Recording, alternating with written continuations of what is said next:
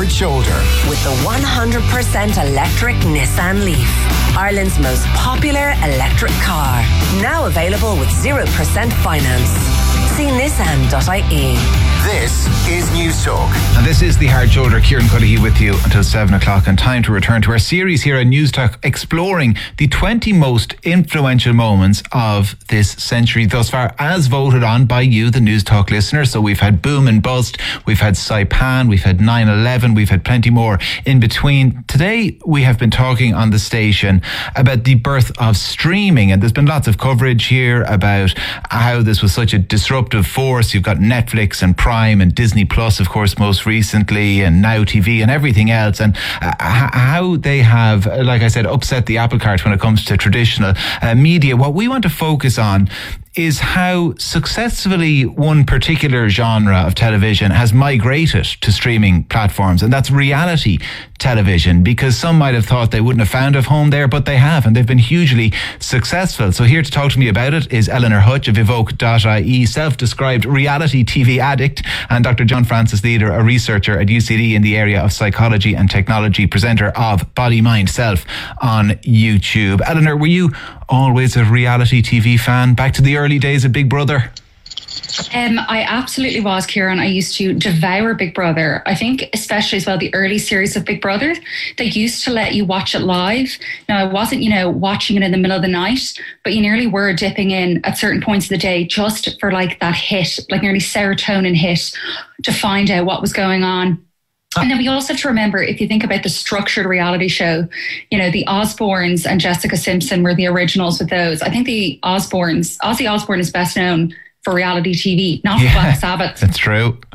Uh, like there are shows um, that lend themselves to streaming reality TV shows more than others. And so if we give those two examples, and they were both pre-streaming really, but I know Big Brother is still happening. But if they were happening today, mm. Big Brother probably doesn't because people are getting voted out all the time. So you kind of want to you know, keep up to date with what, what, what's happening on the ground.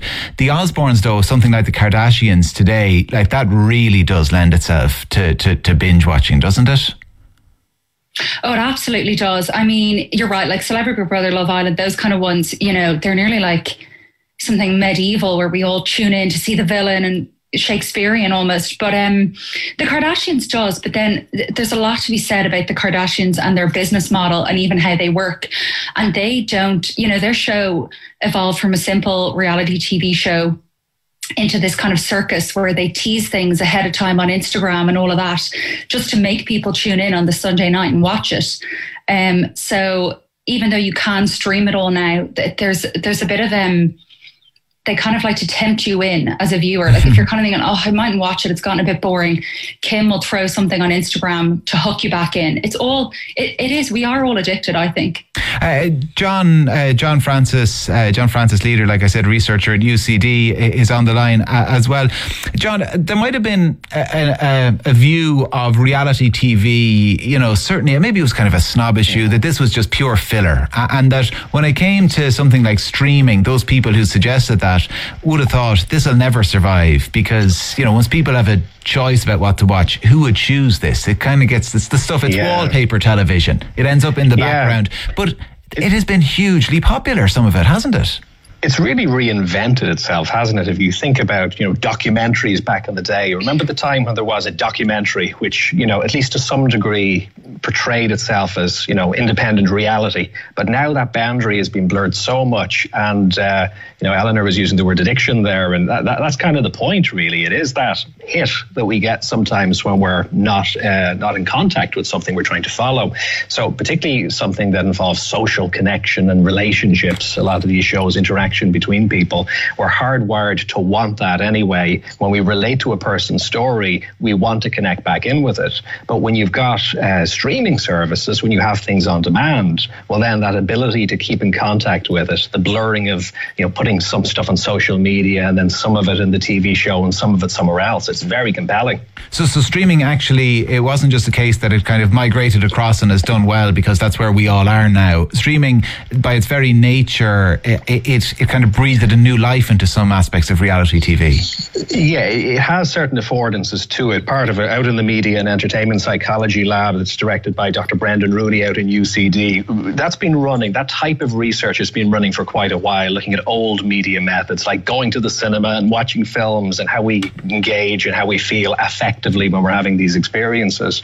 But different platforms have different affordances. Cinema, at least back in the day, was the idea of getting together closely with other people and having a shared experience. Mm. And you know, TV, of course, was a bit more accessible than cinema in that way. But of course, with, with streaming, do you remember back in the day, which wasn't that many days ago, but you'd have to go hunting for the right VHS in your cupboard to take that cassette and then put it in and then press play or you'd sit there watching TV hoping something would come on. Yeah. That's such a dramatic difference. And there was actually a friction in that which was useful because yeah. you know it stopped us from binging too much. But now, of course, there's a different model, and it's very, very good for people selling media. It, it, certainly is. I'm struck though as well. The idea that when we move to streaming, we'd lose that shared experience hasn't really been borne out, though, has it? You know, that it, you think of those big shows like The Crown at the moment. Like The Crown is available streaming. People can watch it. People can wait until next year to watch it. They can watch it all at one go. They can sit down on a Sunday and do it. They can do whatever they want.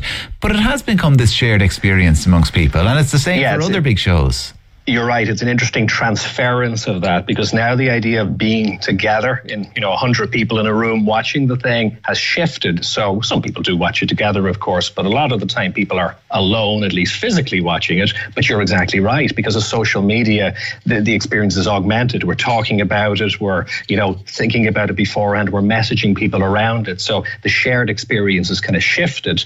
And that's actually an interesting part of it because that reaffirms the reality of the show when everybody's talking about it, it starts to seem and feel more real. So often we believe reality TV a bit more, and there's nothing wrong to some degree with that. But mm. the problem is, even with the best will in the world, the producer is going to choose the more interesting scene or the more dramatic yes. one. People are going to play to that a bit more, and that has mental health consequences sometimes. Okay, well, let's, we might talk about that in just one moment. But but I want to play a little clip, uh, Eleanor, from, from one of my favourite reality TV shows. Um, no, we uh, apparently not. We're not going to play it, but it's Love Island. And I've said on this show before what a fan I am of Love Island. But I guess it's one of those uh, yeah. that people do look down their snout a little bit at it. So I'm going to ask you to defend it. Oh, I will defend it to the hill, Kieran. First of all, I think there definitely has been people looking down their nose at it. And, and in a lot of ways, it's very similar to Big Brother. It's just, I'd say, you could say it's a little bit more glam because they're out of Mallorca. Like they do have a habit of picking people who, I mean, they don't even look like real humans anymore. They're so, you know, extreme looking, some of them. but it's this perfect mechanism of drama where the producers, they are just invisible enough that you don't see them, but you feel them there. You know, if there's a bit of drama, you know, the second the show starts getting boring, they throw in some plot twist that is perfect. And you know what? If Liam Gallagher and both Stormzy are going to watch it and tweet about it, and Lena Dunham, who's a very acclaimed TV maker, and say that it's brilliant, you know, kind of the the highbrow people are starting to come around to it and as well, you know, you, will see it in it. Like there'll there'll be a villain, would we say, or yes. you know, a couple that you were rooting for. Suddenly, someone their head has been turned, which is the thing they say a lot in the show. Uh, suddenly, the producers will come up with a way to get rid of the third person and put the original couple back together. Uh, it's very good manipulated reality TV. And John, if, if highbrow people, as Eleanor said, like herself and myself, are now watching this, I mean, is is this where some of the danger lies, though? The the the unreality of the reality we're watching on Love Island. Yeah as Eleanor was saying, I'm a therapist as well as a researcher. So what I almost hope for is the hyper real. When it's so crazy, you look at it and go, "This is really entertaining, but it's not real." I, I, kind of almost like that because the dangerous bit is when it seems so real that you start to think, "Why am I like that?" You start to compare. You know what I mean? It changes yeah. your self concept a bit.